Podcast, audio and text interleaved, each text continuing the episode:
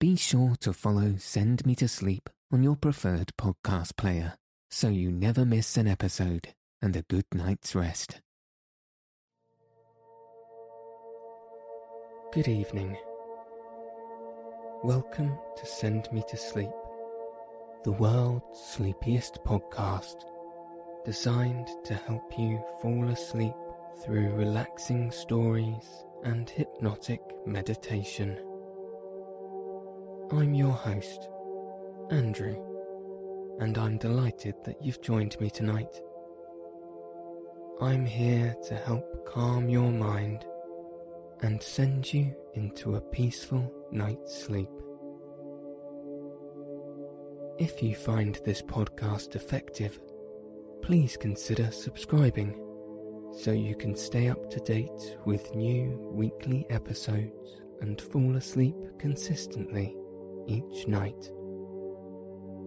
Additionally, if you would like to receive exclusive content or make a request for the next episode, please visit sendmetosleep.com slash podcast and sign up for our free newsletter. That's sendmetosleep.com slash podcast. For tonight's sleep story, I'll be reading part two of A Scandal in Bohemia from Arthur Conan Doyle's The Adventures of Sherlock Holmes. So let your eyes fall heavy and your breath soften as we settle in for a peaceful night's sleep.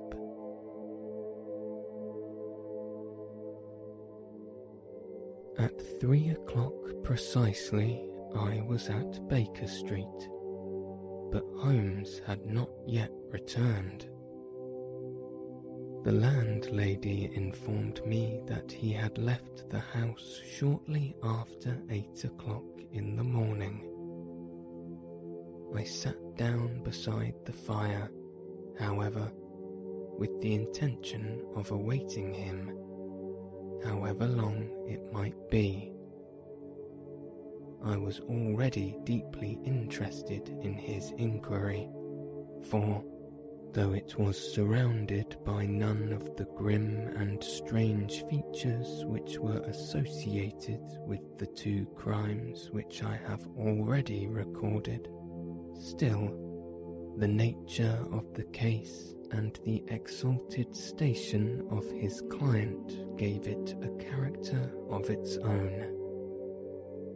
Indeed, apart from the nature of the investigation which my friend had on hand, there was something in the masterly grasp of a situation and his keen, incisive reasoning which made it a pleasure to me to study his system of work and follow in the quick, subtle methods by which he disentangled the most inextricable mysteries. So accustomed was I to his invariable success that the very possibility of his failing had ceased to enter into my head. It was close upon four before the door opened again, and a drunken looking groom, ill kempt and side whiskered, with an inflamed face and disreputable clothes, walked into the room. Accustomed as I was to my friend's amazing powers in the use of disguises, I had to look three times before I was certain that it was indeed he. With a nod, he vanished into the bedroom, whence he emerged in five minutes tweed suited and respectable, as of old. Putting his hands into his pockets, he stretched out his legs in front of the fire and laughed heartily for some minutes. Well, really, he cried, and then he choked and laughed again until he was obliged to lie back, limp and helpless, in his chair. What is it? It's quite too funny. I'm sure you could never guess how I employed my morning, or what I ended by doing. I can imagine.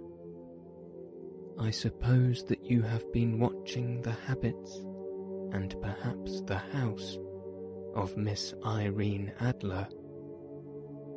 Quite so, but the sequel was rather unusual. I will tell you, however. I left the house a little after eight o'clock this morning in the character of a groom out of work. There is a wonderful sympathy and freemasonry among horsey men. Be one of them, and you will know all that there is to know. I soon found Briony Lodge. It is a bijou villa with a garden at the back, but built out in front right up to the road, two stories. Chubb lock to the door. Large sitting room on the right side, well furnished with long windows almost to the floor, and those preposterous English window fasteners which a child could open. Behind there was nothing remarkable, save that the passage window could be reached from the top of the coach house. I walked round it and examined it closely from every point of view but without noting anything else of interest. I then lounged down the street and found, as I expected, that there was a mews in a lane which runs down by one wall of the garden. I lent the ostlers a hand in rubbing down their horses and received in exchange twopence, a glass of half and half, two fills of shag tobacco, and as much information as I could desire about Miss Adler, to say nothing of half a dozen other people in the neighbourhood in whom I was not in the least interested but whose biographies I was compelled to listen to. And what of Irene Adler? I asked. Oh, she has turned all the men's heads down in that part. She is the daintiest thing under a bonnet on this planet.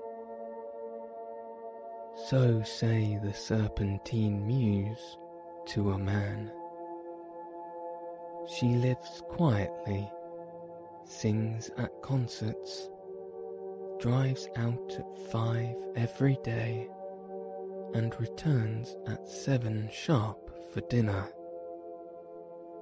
Seldom goes out at other times, except when she sings has only one male visitor, but a good deal of him. He is dark, handsome, and dashing, never calls less than once a day, and often twice. He is a Mr. Godfrey Norton of the Inner Temple see the advantages of a cabman as a confidant. They had driven him home a dozen times from Serpentine Mews and knew all about him. When I had listened to all they had to tell, I began to walk up and down near Briony Lodge once more and to think over my plan of campaign. This Godfrey Norton was evidently an important factor in the matter. He was a lawyer. That sounded ominous. What was the relation between them? And what was the object of his repeated visits? Was she his client, his friend, or his mistress? If the former, she had probably transferred the photograph to his keeping. If the latter, it was less likely. On the issue of this question depended whether I should continue my work at Briony Lodge or turn my attention to the gentlemen's chambers in the temple. It was a delicate point, and it widened the field of my inquiry. I fear that I bore you with these details, but I have to let you see my little difficulties if you are to understand the situation. I am following you closely, I answered. I was still balancing the matter in my mind when a hansom cab drove up to Briony Lodge and a gentleman sprang out.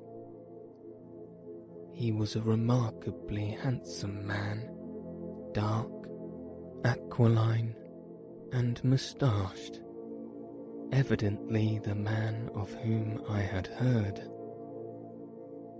He appeared to be in a great hurry, shouted to the cabman to wait, and brushed past the maid who opened the door with the air of a man who was thoroughly at home.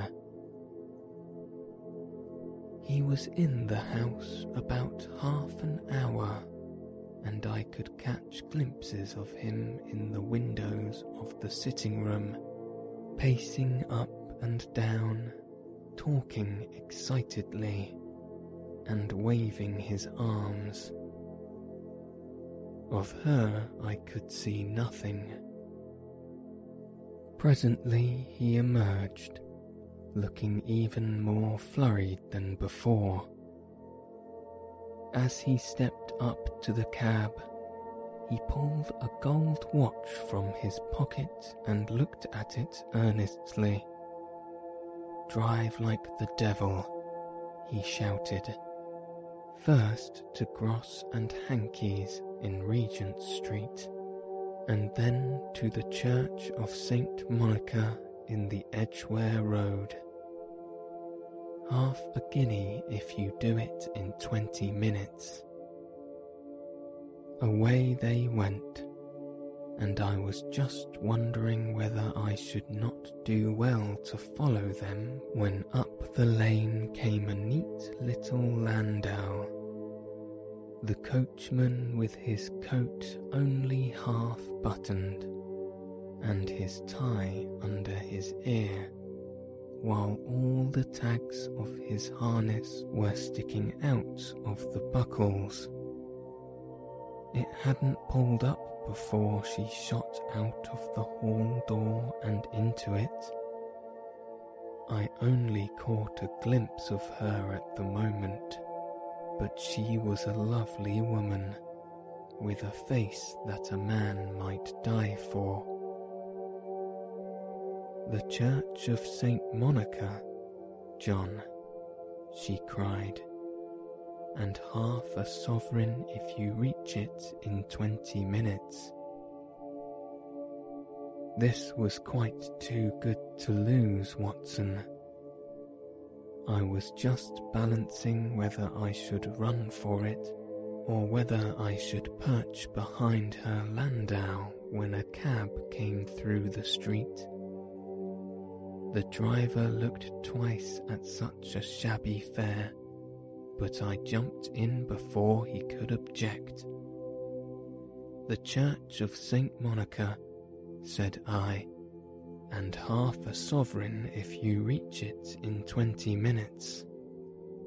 It was 25 minutes to 12, and of course it was clear enough what was in the wind. My cabby drove fast. I don't think I ever drove faster, but the others were there before us. The cab and the landau with their steaming horses were in front of the door when I arrived. I paid the man and hurried into the church. There was not a soul there save the two whom I had followed and a surpliced clergyman who seemed to be expostulating with them. They were all three standing in a knot in front of the altar I lounged up the side aisle like any other idler who has dropped into a church.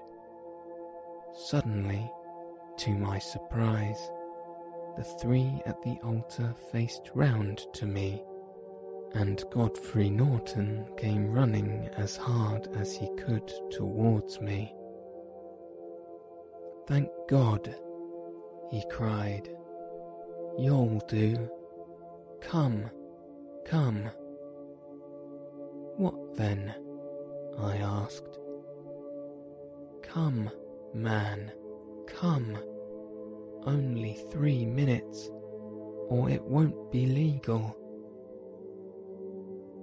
I was half dragged up to the altar, and before I knew where I was, I found myself mumbling responses which were whispered in my ear and vouching for things of which I knew nothing, and generally assisting in the secure tying up of Irene Adler, spinster, to Godfrey Norton, bachelor. It was all done in an instant, and there was the gentleman thanking me on the one side and the lady on the other while the clergyman beamed on me in the front. It was the most preposterous position in which I ever found myself in my life, and it was the thought of it that started me laughing just now. It seems that there had been some informality about their license that the clergyman absolutely refused to marry them without a witness of some sort, and that my lucky appearance saved the bridegroom from having to sally out into the streets in search of a best man. The bride gave me a sovereign, and I mean to wear it on my watch chain in memory of the occasion. This is a very unexpected turn of affairs, said I. And what then? Well, I found my plans very seriously menaced. It looked as if the pair might take an immediate departure and so necessitate very prompt and energetic measures on my part. At the church door, however, they separated, he driving back to the temple and she to her own house. I shall drive out in the park at five as usual, she said as she left him. I heard no more. They drove away in different directions and I went off to make my own arrangements, which are some cold beef and a glass of beer, he answered, ringing the bell. I have been too busy to think of food, and I am likely to be busier still this evening. By the way, Doctor, I shall want your cooperation. I shall be delighted. You don't mind breaking the law? Not in the least. Nor running a chance of arrest? Not in a good cause. Oh, the cause is excellent. Then I am your man. I was sure that I might rely on you. But what is it you wish? When Miss Turner has brought in the tray, I will make it clear to you. Now, he said as he turned hungrily on the simple fare that our landlady had provided. I must discuss it while I eat, for I have not much time. It is nearly five now. In two hours we must be on the scene of action. Miss Irene, or Madame, rather, returns from her drive at seven. We must be at Briony Lodge to meet her. And what then? You must leave that to me. I have already arranged what is to occur. There is only one point on which I must insist. You must not interfere, come what may. You understand. I am to be neutral? To do nothing whatever there will probably be some small unpleasantness. Do not join in it. It will end in my being conveyed into the house. Four or five minutes afterwards, the sitting room window will open. You are to station yourself close to that open window. Yes, you are to watch me, for I will be visible to you. Yes, and when I raise my hand, so you will throw into the room what I give you to throw, and will, at the same time, raise the cry of fire. You quite follow me? Entirely. It is nothing very formidable, he said, taking a long cigar shaped roll from his pocket.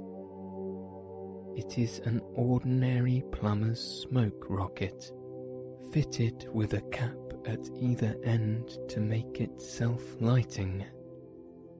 Your task is confined to that. When you raise your cry of fire, it will be taken up by quite a number of people. You may then walk to the end of the street, and I will rejoin you in ten minutes. I hope that I have made myself clear.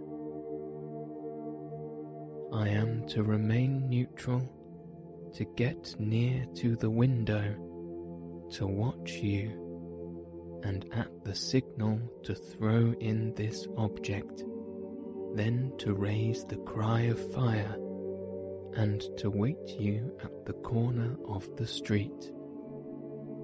Precisely. Then you may entirely rely on me. That is excellent. I think, perhaps, it is almost time that I prepare for the new role I have to play. He disappeared into his bedroom and returned in a few minutes in the character of an amiable and simple minded nonconformist clergyman. His broad black hat, his baggy trousers, his white tie his sympathetic smile, and general look of peering and benevolent curiosity was such as Mr. John Hare alone could have equalled. It was not merely that Holmes changed his costume, his expression, his manner, his very soul seemed to vary with every fresh part that he assumed. The stage lost a fine actor, even as science lost an acute reasoner when he became a specialist in crime. It was a quarter past six when we left Baker Street and it still wanted ten minutes to the hour when we found ourselves in Serpentine Avenue. It was already dusk, and the lamps were just being lighted as we paced up and down in front of Briony Lodge, waiting for the coming of its occupant. The house was just such as I pictured it from Sherlock Holmes's succinct description, but the locality appeared to be less private than I expected. On the contrary, for a small street in a quiet neighbourhood, it was remarkably animated. There was a group of shabbily dressed men smoking and laughing in a corner, a scissors grinder with his wheel, two guardsmen who were flirting with a nurse girl, and several well dressed young men who were lounging up and down with cigars in their mouths. You see, remarked Holmes, as we paced to and fro in front of the house. This marriage rather simplifies matters. The photograph becomes a double edged weapon now. The chances are that she would be as averse to its being seen by Mr. Godfrey Norton as our client is to its coming to the eyes of his princess. Now the question is, where are we to find the photograph? Where indeed? It is most unlikely that she carries it about with her. It is cabinet size, too large for easy concealment about a woman's dress. She knows that the king is capable of having her waylaid and searched. Two attempts of the sort have already been made. We may take it, then, that she does not carry it about with her. Where, then? Her banker or her lawyer there is that double possibility. But I am inclined to think neither. Women are naturally secretive, and they like to do their own secreting. Why should she hand it over to anyone else? She could trust her own guardianship, but she could not tell what indirect or political influence might be brought to hear upon a businessman. Besides, remember that she had resolved to use it within a few days. It must be where she can lay her hands upon it. It must be in her own house. But it has twice been burgled. Pshaw! they did not know how to look. But how will you look? I will not look. What then? I will get her to show me, but she will refuse. She will not be able to. But I hear the rumble of wheels It is her carriage. Now carry out my orders to the letter. As he spoke, the gleam of the side lights of the carriage came round the curve of the avenue. It was a smart little landau which rattled up to the door of Briony Lodge. As it pulled up, one of the loafing men at the corner dashed forward to open the door in the hope of earning a copper but was elbowed away by another loafer who had rushed up with the same intention.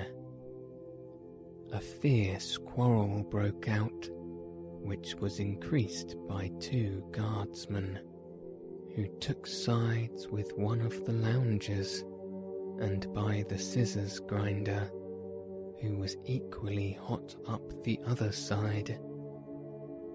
A blow was struck and in an instant the lady, who had stepped from her carriage, was the centre of a little knot of flushed and struggling men, who struck savagely at each other with their fists and sticks.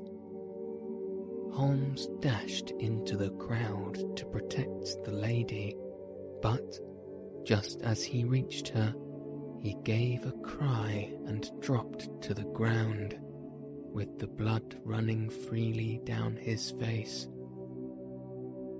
At his fall, the guardsmen took to their heels in one direction and the loungers in the other, while a number of better dressed people, who had watched the scuffle without taking part in it, crowded in to help the lady and to attend to the injured man.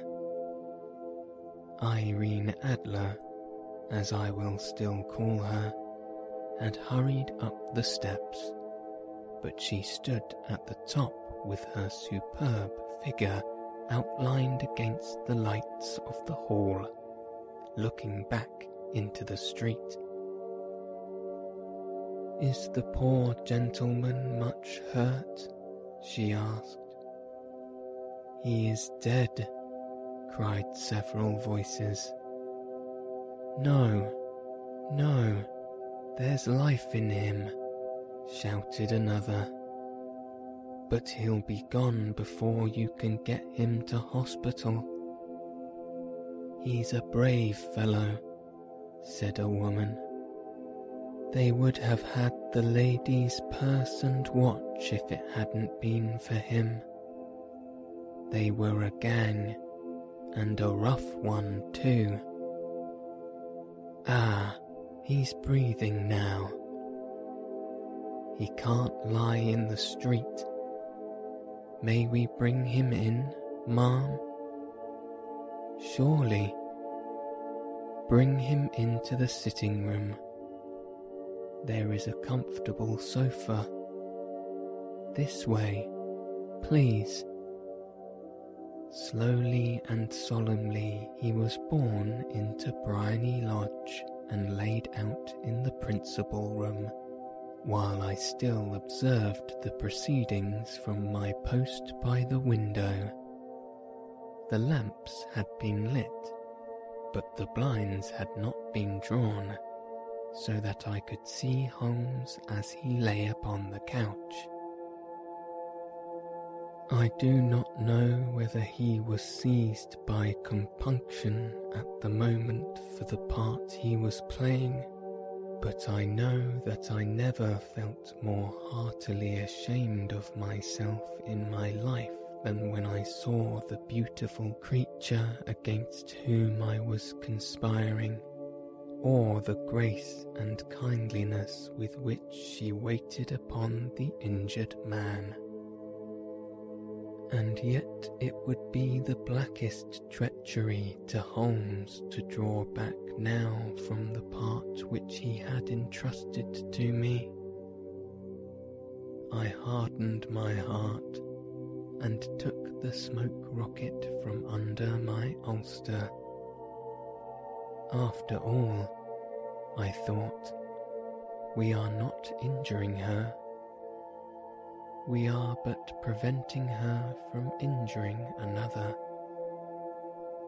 Holmes had set up upon the couch, and I saw him motion like a man who is in need of air. A maid rushed across and threw open the window. At the same instant, I saw him raise his hand, and at the signal, I tossed my rocket into the room with a cry of fire. The word was no sooner out of my mouth than the whole crowd of spectators well dressed and ill gentlemen, ostlers, and servant maids joined in a general shriek of fire. Thick clouds of smoke curled through the room and out at the open window. I caught a glimpse of rushing figures, and a moment later the voice of Holmes from within, assuring them that it was a false alarm. Slipping through the shouting crowd, I made my way to the corner of the street, and in ten minutes was rejoiced to find my friend's arm in mine, and to get away from the scene of uproar. He walked swiftly and in silence for some minutes until we had turned down one of the quiet streets which lead towards the Edgware Road. You did it very nicely, Doctor, he remarked. Nothing could have been better. It is all right. You have the photograph? I know where it is. And how did you find out? She showed me, as I told you she would. I am still in the dark. I do not wish to make a mystery, said he, laughing. The matter was perfectly simple. You, of course, saw that everyone in the street was an accomplice. They were all engaged for the evening. I guessed as much. Then, when the row broke out, I had a little moist red paint in the palm of my hand. I rushed forward fell down, clapped my hands to my face, and began a pious spectacle. It is an old trick. That also I could fathom. Then they carried me in. She was bound to have me in. What else could she do? and into her sitting room, which was the very room which I suspected. It lay between that and her bedroom, and I was determined to see which. They laid me on the couch. I motioned for air. They were compelled to open the window, and you had your chance. How did that help you? It was all important.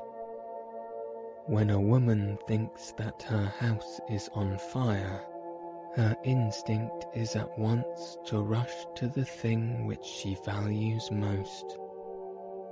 It is a perfectly overpowering impulse, and I have more than once taken advantage of it. In the case of the Darlington substitution scandal, it was of use to me, and also in the Arnsworth Castle business. A married woman grabs at her baby. An unmarried one reaches for her jewel box. Now it was clear to me that Our Lady of today had nothing in the house more precious to her than what we are in quest of. She would rush to secure it. The alarm of fire was admirably done. The smoke and shouting were enough to shake nerves of steel. She responded beautifully. The photograph is in a recess behind a sliding panel just above the right bell pull. She was there in an instant, and I caught a glimpse of it as she half drew it out. When I cried out that it was a false alarm, she replaced it, glanced at the rocket, rushed from the room, and I have not seen her since. I rose and, making my excuses, escaped from the house. I hesitated whether to attempt to secure the photograph at once but the coachman had come in, and as he was watching me narrowly, it seemed safer to wait. A little over precipitance may ruin all. And now? I asked. Our quest is practically finished. I shall call the king tomorrow and with you, if you care to come with us. We will be shown into the sitting room to wait for the lady, but it is probable that when she comes, she may find neither us nor the photograph. It might be a satisfaction to His Majesty to regain it with his own hands. And when will you call? At eight in the morning. She will not be up, so that we shall have a clear field.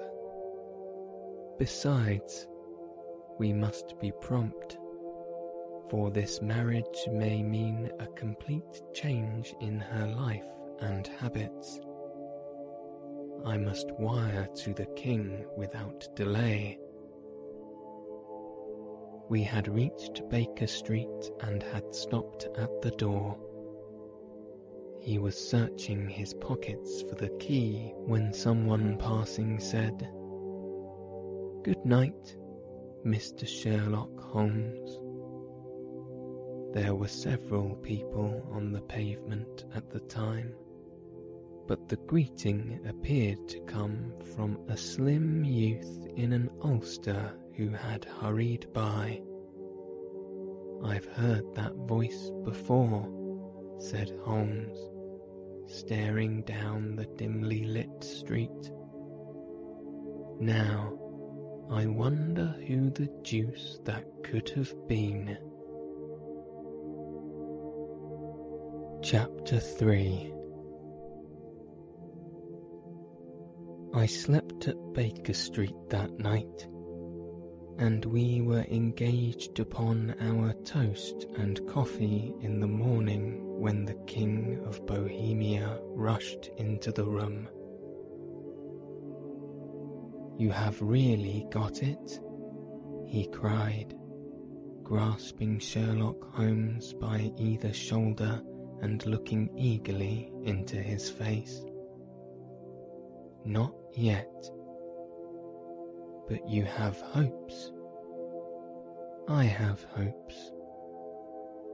Then, come. I am all impatient to be gone. We must have a cab. No, my brougham is waiting. Then that will simplify matters. We descended and started off once more for Briony Lodge. Irene Adler is married, remarked Holmes. Married? When? Yesterday. But to whom? To an English lawyer named Norton. But she could not love him.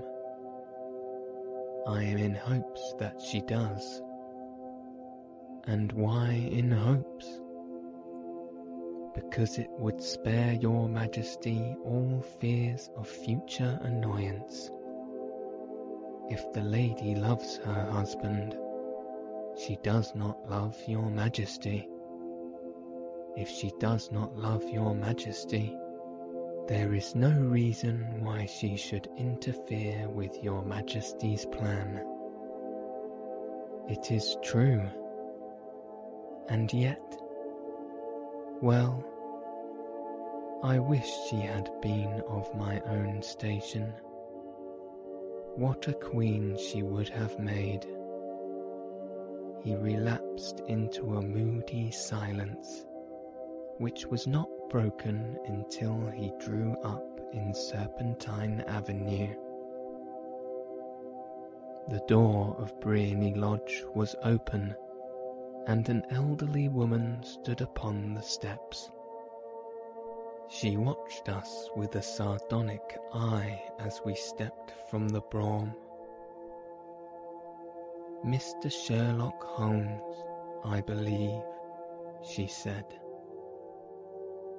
I am Mr. Holmes, answered my companion, looking at her with a questioning and rather startled gaze. Indeed. My mistress told me that you were likely to call. She left this morning with her husband by the 5.15 train from Charing Cross to the continent. What? Sherlock Holmes staggered back, white with chagrin and surprise. Do you mean that she has left England? Never to return. And the papers? asked the king hoarsely. All is lost. We shall see. He pushes past the servant and rushed into the drawing room, followed by the king and myself. The furniture was scattered about in every direction, with dismantled shelves and open drawers, as if the lady had hurriedly ransacked them before her flight. Holmes rushed at the bell pull, tore back a small sliding shutter, and, plunging his hand pulled out a photograph and a letter. The photograph was of Irene Adler herself in evening dress. The letter was superscribed to Sherlock Holmes, esque. To be left till called for. My friend tore it open, and we all three read it together. It was dated at midnight of the preceding night and ran in this way.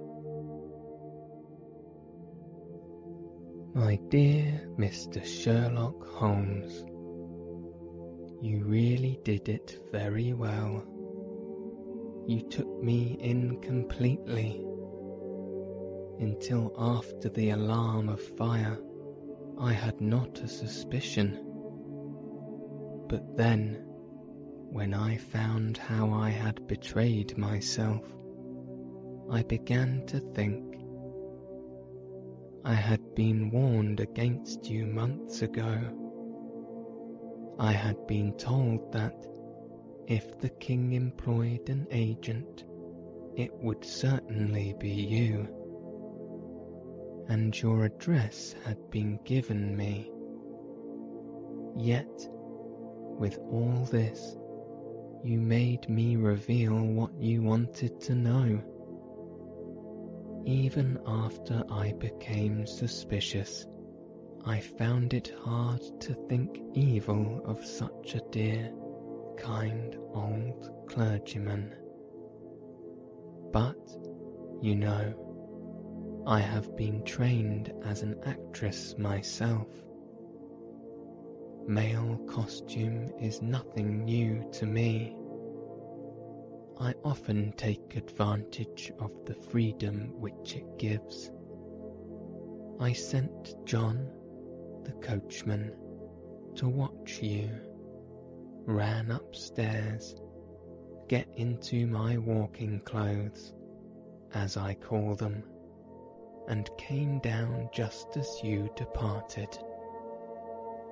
Well, I followed you to your door, and so made sure that I was really an object of interest to the celebrated Mr. Sherlock Holmes. Then I, rather imprudently, wished you good night and started for the temple to see my husband. We both thought the best resource was flight when pursued by so formidable an antagonist, so you will find the nest empty when you call tomorrow. As to the photograph, your client may rest in peace. I love and am loved by a better man than he the king may do what he will without hindrance from one whom he has cruelly wronged.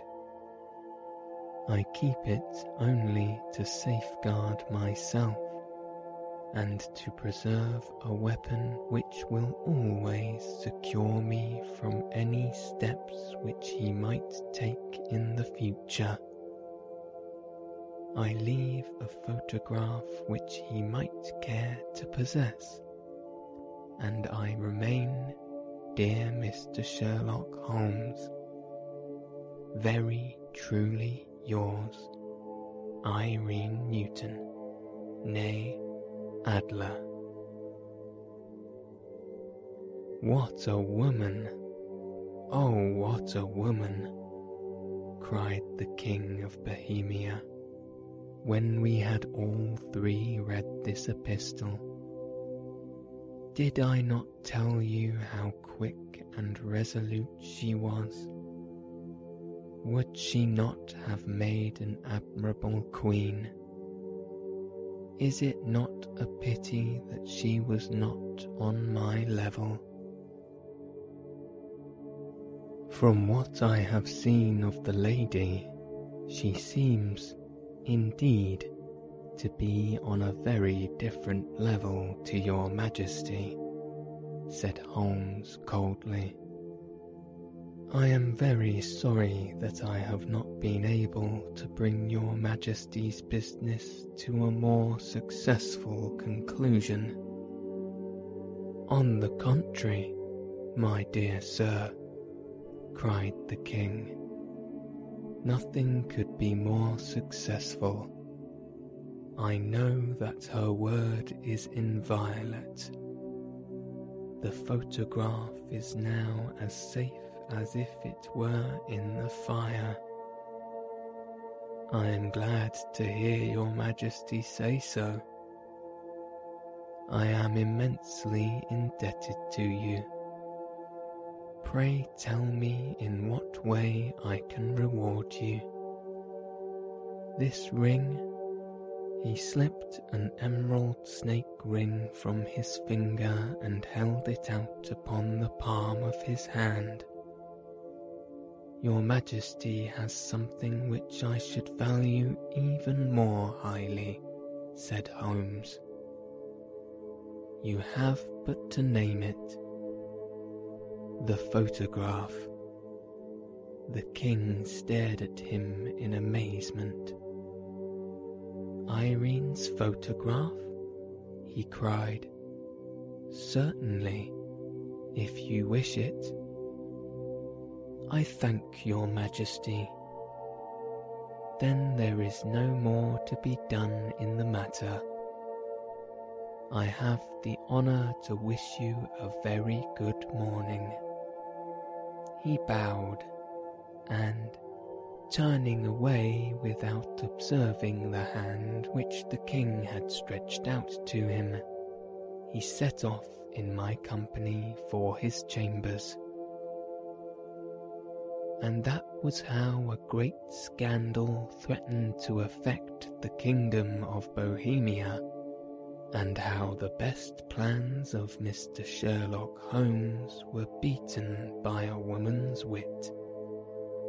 He used to make merry over the cleverness of women, but I have not heard him do it of late.